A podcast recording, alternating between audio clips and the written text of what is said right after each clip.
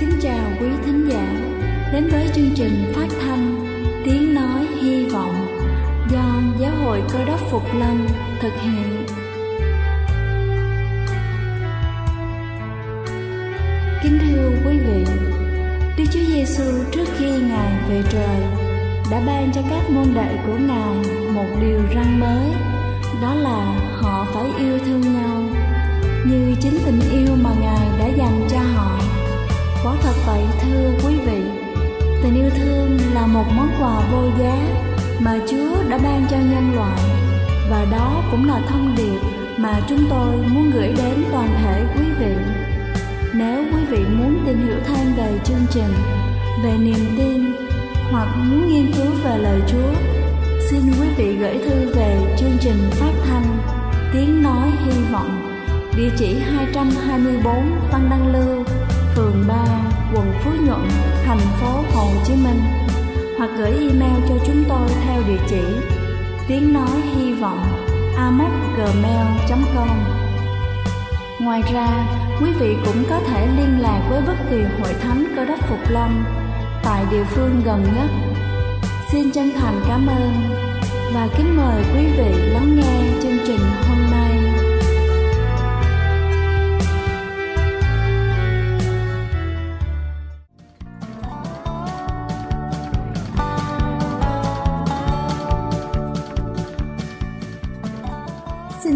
Chào quý vị thính giả đang lắng nghe chương trình phát thanh buổi sáng hôm nay. Kính thưa quý vị, hiện giờ thời tiết đang nóng dần lên, khí hậu oi bức của những trưa hè làm cho con người ta cảm thấy vô cùng khó chịu và mệt mỏi. Và hôm nay chúng ta sẽ cùng nhau tìm hiểu những biện pháp đơn giản có thể giúp chúng ta sống sót qua mùa hè nóng bức này.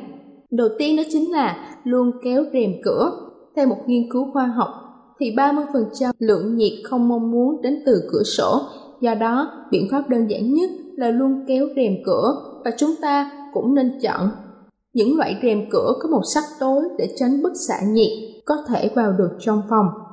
Với biện pháp đơn giản này, chúng ta có thể giúp làm giảm 7% chi phí trên hóa đơn tiền điện và giúp nhiệt độ căn phòng luôn ở mức thấp. Hãy lưu ý đặc biệt là đối với những chiếc cửa sổ kính và có hướng Tây và hướng Nam. Thứ hai đó chính là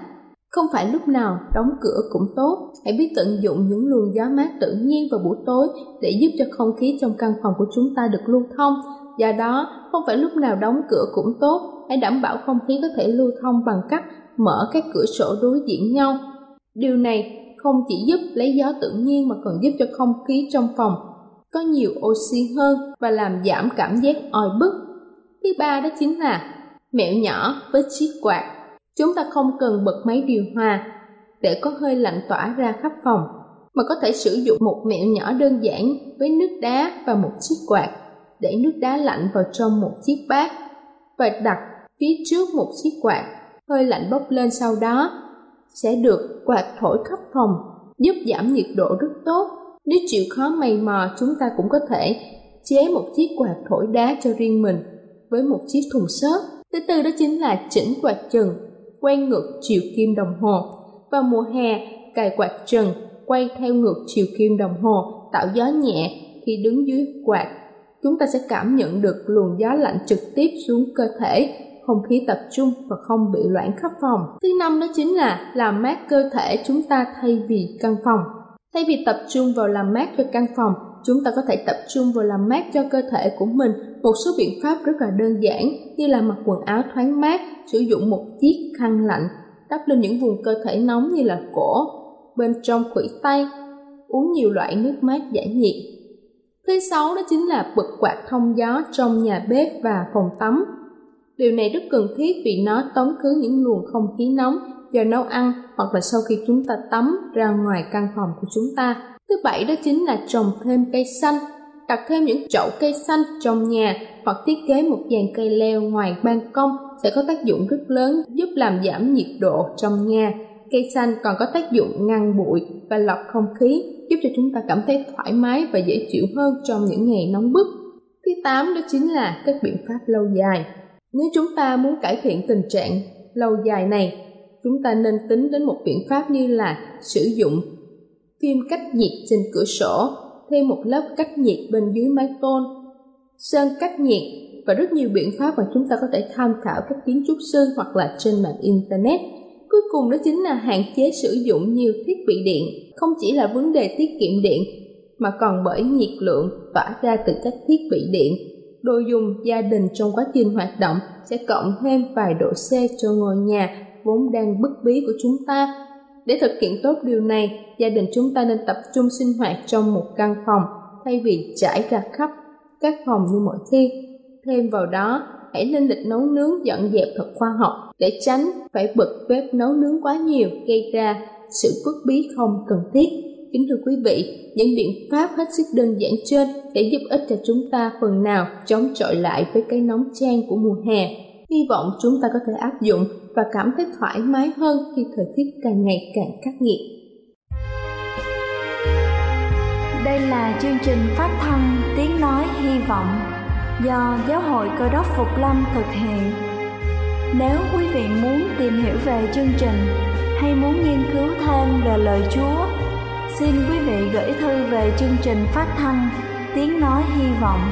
địa chỉ 224 Phan Đăng Lưu, phường 3, quận Phú Nhuận, thành phố Hồ Chí Minh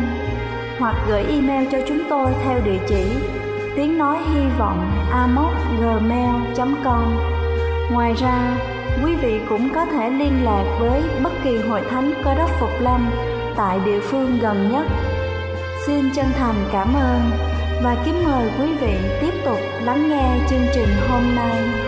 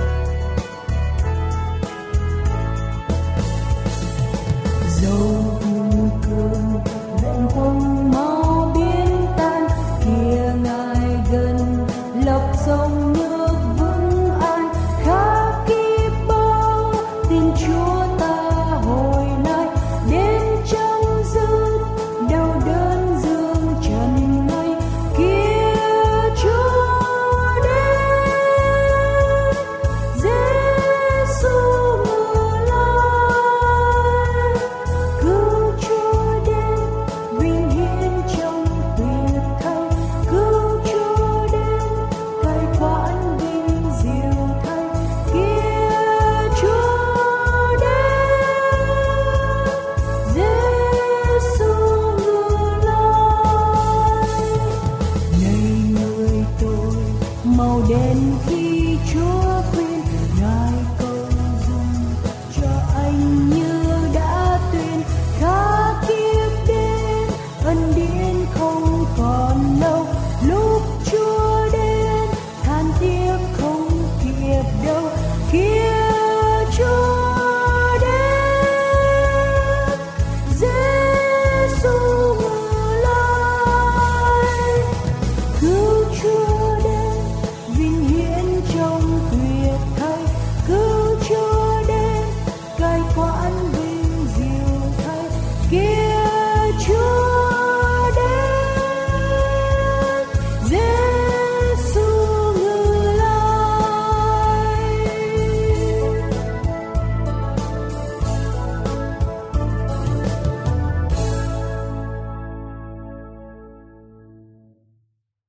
Xin thân ái kính chào toàn thể quý ông bà anh chị em.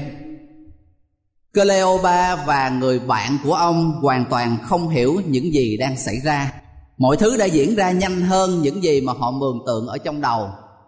Cách đó chỉ vài ngày từ cái ngôi làng của mình họ lên thành Jerusalem với rất nhiều sự kỳ vọng, rất nhiều sự chờ đợi. Từ hàng ngàn năm trước thì dân Israel đã được nghe nói về một lời hứa về một đấng Messi sẽ xuất hiện để giải cứu dân Israel khỏi bất kỳ một cái sự đô hộ nào và đưa dân sự của Chúa trở lại cái thời kỳ hoàng kim để sống trị toàn thể thế giới. Và họ đã đem theo cái niềm hy vọng này chờ đợi từ ngày này qua ngày kia. Nhưng đặc biệt ở trong năm, mỗi năm cứ tới dịp lễ vượt qua là cái niềm hy vọng này lại càng dâng trào hơn. Cái lễ vượt qua gợi lại cho họ nhớ về cái thời kỳ mà họ bị làm nô lệ trong xứ Egypto. Trong sân hơn 400 năm nô lệ và khổ cực ở trong đó và trong một cái kỳ lễ vượt qua như vậy, Chúa đã giải phóng dân sự Để đưa họ vào trong miền Canaan Để rồi họ trở thành một tuyển dân, Một dân sự mạnh mẽ. Và giờ phút này cũng trong cái mùa lễ vượt qua này, Do đó mà sau bao nhiêu thời gian chờ đợi, Cleopa và người bạn của ông đã quyết định rằng Có thể sẽ là năm nay, Có thể sẽ là ngay cái mùa lễ vượt qua này. Và họ đã lên thành Jerusalem Để mà cho thấy rằng cái sự chờ đợi, những ước mơ của họ thành hiện thực nhưng những gì diễn ra không phải là những gì mà họ đang chờ đợi. Sách Luca đoạn 24 từ câu số 13 trở đi kể về sau khi ở trên thành Jerusalem, sau khi dự cái lễ vượt qua đầy thất vọng như vậy. Và họ từ thành Jerusalem họ đã đi bộ ngược lại cái ngôi làng của mình cách đó gần 20 cây số, một cái chặng đường dài mà thời xa xưa chỉ có cái phương tiện duy nhất là đi bộ. Và trên đường họ đi về với nhau thì hai người trong số họ đã tranh luận họ đã kể cho nhau nghe, họ đã bàn luận về những gì đã xảy ra. Nói tóm lại rằng họ đang cố gắng để an ủi nhau bởi vì họ hoàn toàn không hiểu những gì đang xảy ra. Họ nghe nói về một đức thầy tên là Giêsu đã nổi lên như là một ngôi sao sáng, một ứng viên hàng đầu để trở thành người giải phóng dân sự ra khỏi ách nô lệ của người La Mã.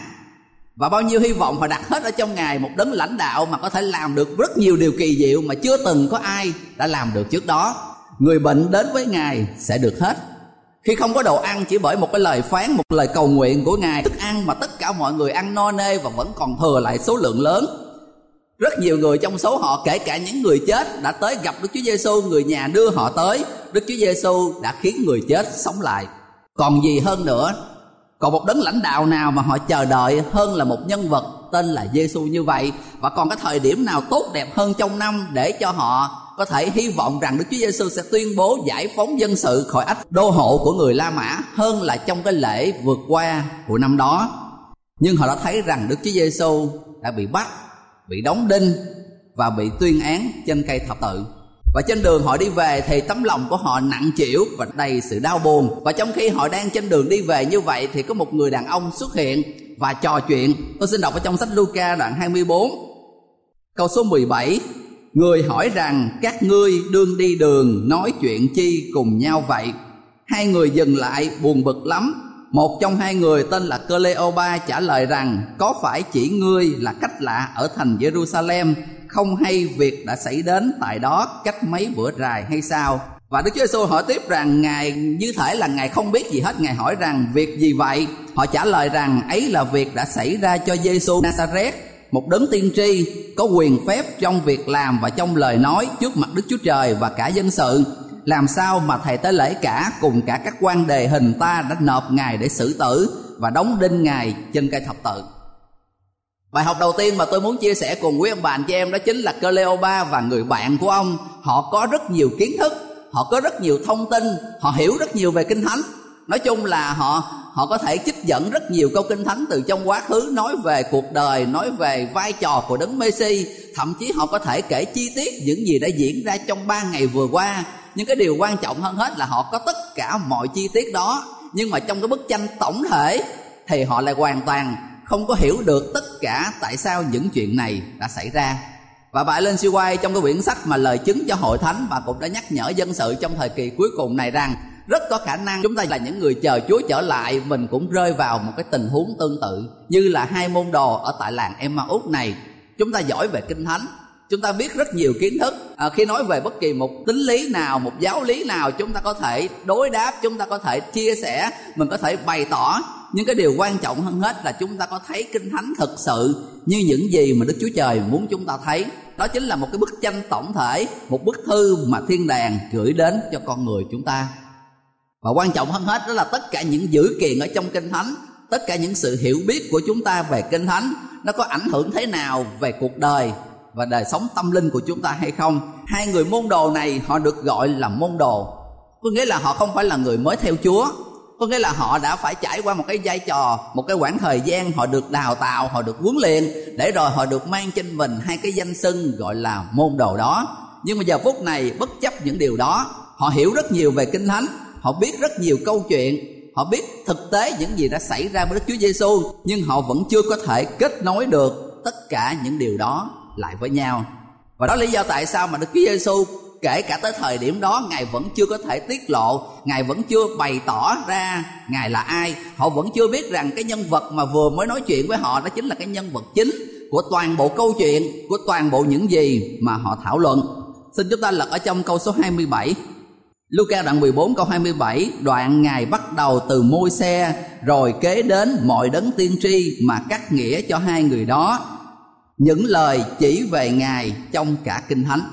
và lên cho quay cũng đã nói rõ ràng lý do tại sao mà Đức Chúa Giêsu ngài không có bày tỏ ngài ra từ phút ban đầu. Nếu như ngay từ lúc ban đầu ngài nói với hai môn đồ rằng ngài chính là Đức Chúa Giêsu, ngài là Đấng Christ đã sống lại, họ sẽ vì quá mừng rỡ vì gọi là họ đã gặp được ngài, mừng rỡ về cái sự sống lại của ngài mà trong tâm trí họ họ sẽ chẳng còn màng gì đến cái việc mà nghiên cứu, học hỏi thêm kinh thánh. Nhưng mà vì họ chưa hiểu và họ cũng không được Chúa tiết lộ cho biết ngài là ai, do đó mà Đức Chúa Giêsu mới dành thời gian ở trong đây ghi rằng ngài bắt đầu từ môi xe có nghĩa là bắt đầu từ cái phần đầu của kinh thánh và giải thích từ đó giải thích cho tới gọi là cái phần cuộc đời của Đức Chúa Giêsu và lý do tại sao mà ngài phải chết, ngài phải hy sinh thì mới hoàn thành được chương trình cứu rỗi. Người ta ước lượng rằng với cái quãng đường gọi là gần 20 cây số và không phải là con đường thẳng mà nó con đường gập ghềnh và với cái kiểu mà vừa đi vừa nói chuyện như vậy những người trong số họ phải mất từ 4 tới 5 tiếng đồng hồ họ mới có thể hoàn thành cái chặng đường này và trong suốt 4 năm tiếng đồng hồ đó Đức Chúa Giêsu đã có đủ thời gian để mà ngài chia sẻ, ngài đã phân tích, ngài đã giải thích cho hai người môn đồ đó hiểu về tất cả những gì mà họ cần hiểu. Và sau khi mà họ đã nắm được điều đó rồi thì Đức Chúa Giêsu ngài mới bày tỏ ra cho họ biết ngài là ai. Câu số 30 đương khi ngài ngồi ăn cùng hai người thì lấy bánh chúc tạ đoạn bẻ ra cho họ mắt họ bèn mở ra mà nhìn biết ngài sau hơn 5 tiếng đồng hồ trò chuyện với đức chúa giêsu giờ phút này hai người gọi là môn đồ của chúa mới lần đầu tiên nhận ra được rằng cái người mà họ trò chuyện trong suốt quãng đường giải thích cho họ tất cả mọi điều đó chính là đức chúa giêsu có hai điều nữa mà tôi muốn gửi đến cùng quý ông bà anh chị em. Cái thứ nhất, đó chính là nhiều lúc trong cuộc sống của chúng ta cũng tương tự như vậy. Sẽ có những lúc trong cái bước đường chúng ta đi theo chúa mình thấy được rằng cái sự cô đơn, cái sự gập ghềnh, cái sự khó khăn, rất nhiều cái sự thử thách đang chờ đợi. Sẽ có những lúc mà chúng ta sẽ có cảm nhận rằng như thể chỉ có một mình mình đi trên cái con đường theo chúa đó. Sẽ có những thời điểm mà quý ông bà anh chị em cầu nguyện cho những nan đề hết sức gọi là có cần. Và những cái lời cầu nguyện của mình cũng đầy sự tha thiết ở trong đó. Nhưng rồi chúng ta lại không hề cảm nhận được bất kỳ một cái dấu hiệu gì đó từ thiên đàng đâu đó trong cái lý trí của mình thì mình đang cố tự an ủi mình mình nói rằng thôi thì ý chúa được nên, thôi thì gì đó. Mình vẫn hy vọng rằng ít ra cái lời cầu nguyện mình cũng đã lên tới đó, nhưng mà chúa chọn ngày không trả lời. Nhưng ở một cái phần nào đó, trong cái gọi là cái phần, cái tình cảm của mình thì mình lại cảm giác rằng mình đang bị bỏ rơi, mình là không hề có cái sự đồng hành cùng chúa ở trong đó. Nhưng đọc lại câu chuyện này cho chúng ta thấy rằng thậm chí có những lúc đức chúa trời Trước khi Đức Chúa Giêsu ngày về trời, Ngài đã hứa rằng ta thường ở cùng các ngươi luôn cho đến tận thế. Lời hứa của Đức Chúa Giêsu rằng Ngài sẽ luôn luôn song hành cùng chúng ta, Ngài sẽ luôn đồng hành, Ngài sẽ luôn ở cùng cùng chúng ta. Kể cả những lúc mà chúng ta không cảm nhận được sự hiện diện của Ngài Giống như hai người môn đồ ở tại làng Emmaus này Họ đã đi cùng với Chúa suốt cả cái quãng đường dài 20 cây số đó Nhưng mà họ không hề nhận ra rằng Chính Đức Chúa Trời đã cùng đồng hành với họ trong suốt chặng đường đó Do đó mà những lúc mà chúng ta bị cám dỗ để nghĩ rằng một mình mình đơn độc trong cái con đường hành trình đầy khó khăn về thiên quốc, chúng ta đọc lại câu chuyện này để rồi chúng ta cầu nguyện cái lời cầu nguyện mà ở trong đây Đức Chúa Giêsu đã cầu nguyện cho hai người môn đồ, đó chính là chúng ta cầu nguyện cho chúng ta được cái sự mở mắt về phần tâm linh, để chúng ta hiểu được những diễn biến diễn ra xung quanh chúng ta và quan trọng hơn hết, chúng ta hiểu được rằng Đức Chúa Trời vẫn luôn đồng hành cùng con cái của Ngài. Ở trong sách hai các vua đoạn 6 kể về một câu chuyện ở trong thời kỳ cũ ước. Một lần kia thì Elise đang ở trong thành thì quân thù đã bao vây xung quanh thành. Sáng sớm thì à, người đầy tớ của Elise đã dậy sớm và chuẩn bị tất cả mọi hành lý để cho họ tiếp tục cái hành trình. Nhưng mà khi đi ra về phía bên ngoài thì thấy rằng toàn bộ cửa thành đã bị đóng, xung quanh đầy người quân thù đã đầy dãy khắp nơi, người lính của Assyria và tất cả những cái kẻ đối địch đã vây bao quanh xung quanh do đó cái người đầy tớ hốt hoảng chạy vào báo tin cho Elise biết rằng, thầy ơi, lần này mình chết rồi, xung quanh đầy những quân thù như vậy. Trong cái sự ngạc nhiên của cái người đầy tớ, họ, ông vẫn thấy Elise vẫn làm những gì ông vẫn thường làm. Ông vẫn bình tĩnh, ông vẫn không hề như là là nghe cái gì mà người đầy tớ vừa mới về trình báo. Và người đầy tớ một lần nữa lại nhắc cho Elise biết được rằng, thầy không nghe hay sao? Ở bên ngoài kia, quân thù đã bao vây xung quanh hết trên rồi. Và Elise lúc này đã trả lời rằng ta biết, nhưng mà người ở cùng chúng ta thì lại đông hơn người ở cùng chúng nó. Ý của Elise là làm sao cần gì phải lo lắng phe mình, còn đông hơn phe bên kia mà. Người đệ tớ càng nghe ông ta trả lời thì càng bối rối rằng, thấy rằng mình chỉ có hai người, trong thành thì cũng chỉ có một vài người lính nhút nhát, yếu đuối và quan trọng hơn hết là vì họ bội đạo, nên không thể nào mà có cái sự che chở, bảo vệ từ đức chúa trời được. Và hai các vua đoạn 6 kể là rằng trong cái bối cảnh đó Elise đã cầu nguyện cùng Đức Chúa Trời rằng xin Chúa mở mắt cho cái kẻ đầy tớ để cho cái người đầy tớ cũng thấy được những gì mà ông đang thấy và sau cái lời cầu nguyện của Elise thì mắt của cái người đầy tớ được mở ra và thấy rằng xung quanh họ đầy những lính, đầy những xe ngựa lửa, đầy những cái sự bảo vệ mà Đức Chúa Trời đã gửi xuống để bảo bọc dân sự của Ngài. Đây cũng chính là điều mà mỗi cơ đốc nhân ở chúng ta trong cái hành trình về thiên quốc mình phải ước ao, mình phải khao khát, mình phải đeo đuổi cho tới khi nào mình có được. Đó chính là chúng ta được cái sự mở mắt về tâm linh để rồi chúng ta sẽ ý thức hơn về cuộc đời của mình. Mình sẽ hiểu được hơn về ý nghĩa của cuộc đời là gì. Và quan trọng hơn hết là trách nhiệm của mỗi người chúng ta ở trong chương trình cứu rỗi.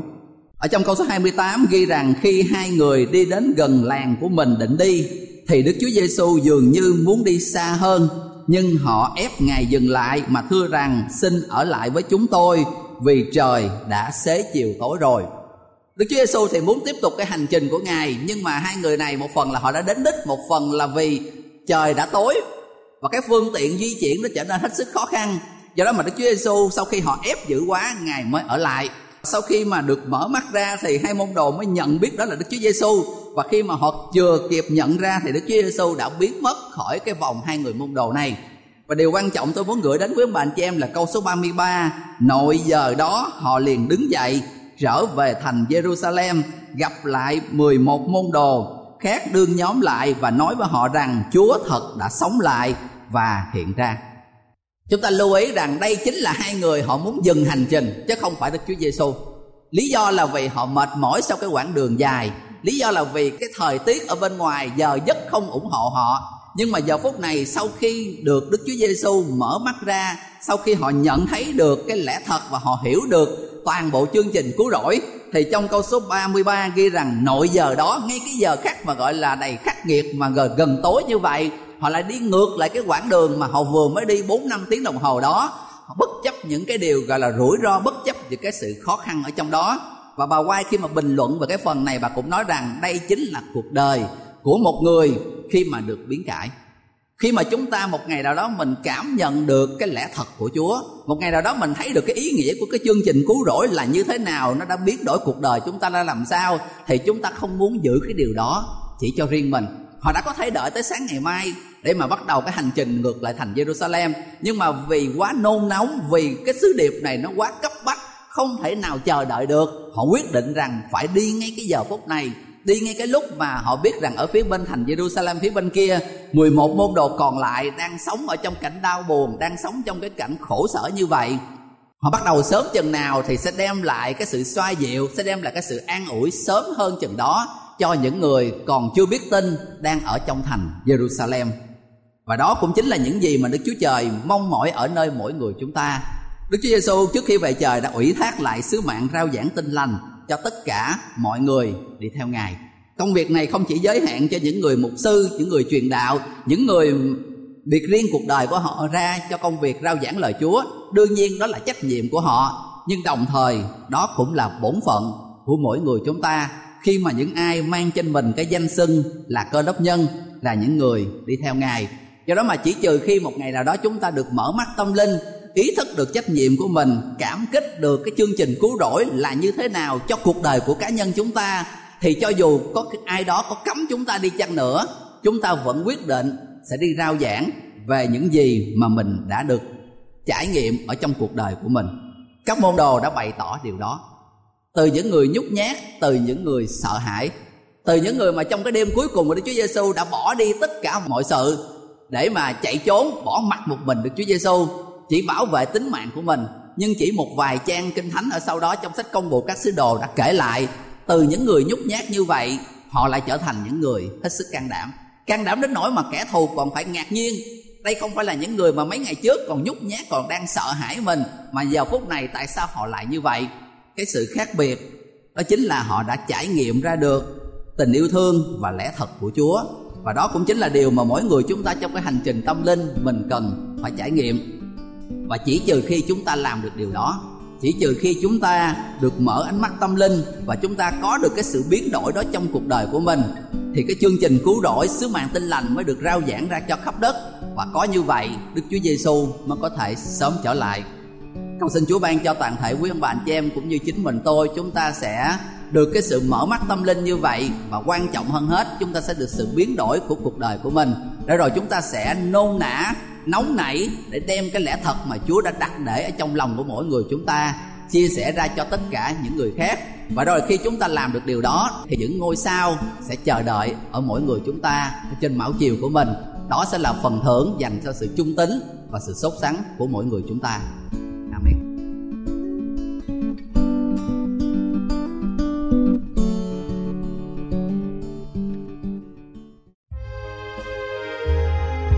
Đây là chương trình phát thanh Tiếng Nói Hy Vọng do Giáo hội Cơ đốc Phục Lâm thực hiện. Nếu quý vị muốn tìm hiểu về chương trình hay muốn nghiên cứu thêm về lời Chúa, xin mời quý vị gửi thư về chương trình phát thanh Tiếng Nói Hy Vọng, địa chỉ 224 Văn Đăng Lưu, phường 3, quận Phú Nhuận, thành phố Hồ Chí Minh hoặc gửi email cho chúng tôi theo địa chỉ tiếng nói hy vọng amos@gmail.com Ngoài ra, quý vị cũng có thể liên lạc với bất kỳ hội thánh cơ đốc Phục Lâm tại địa phương gần nhất. Xin chân thành cảm ơn và hẹn gặp lại quý vị trong chương trình lần sau.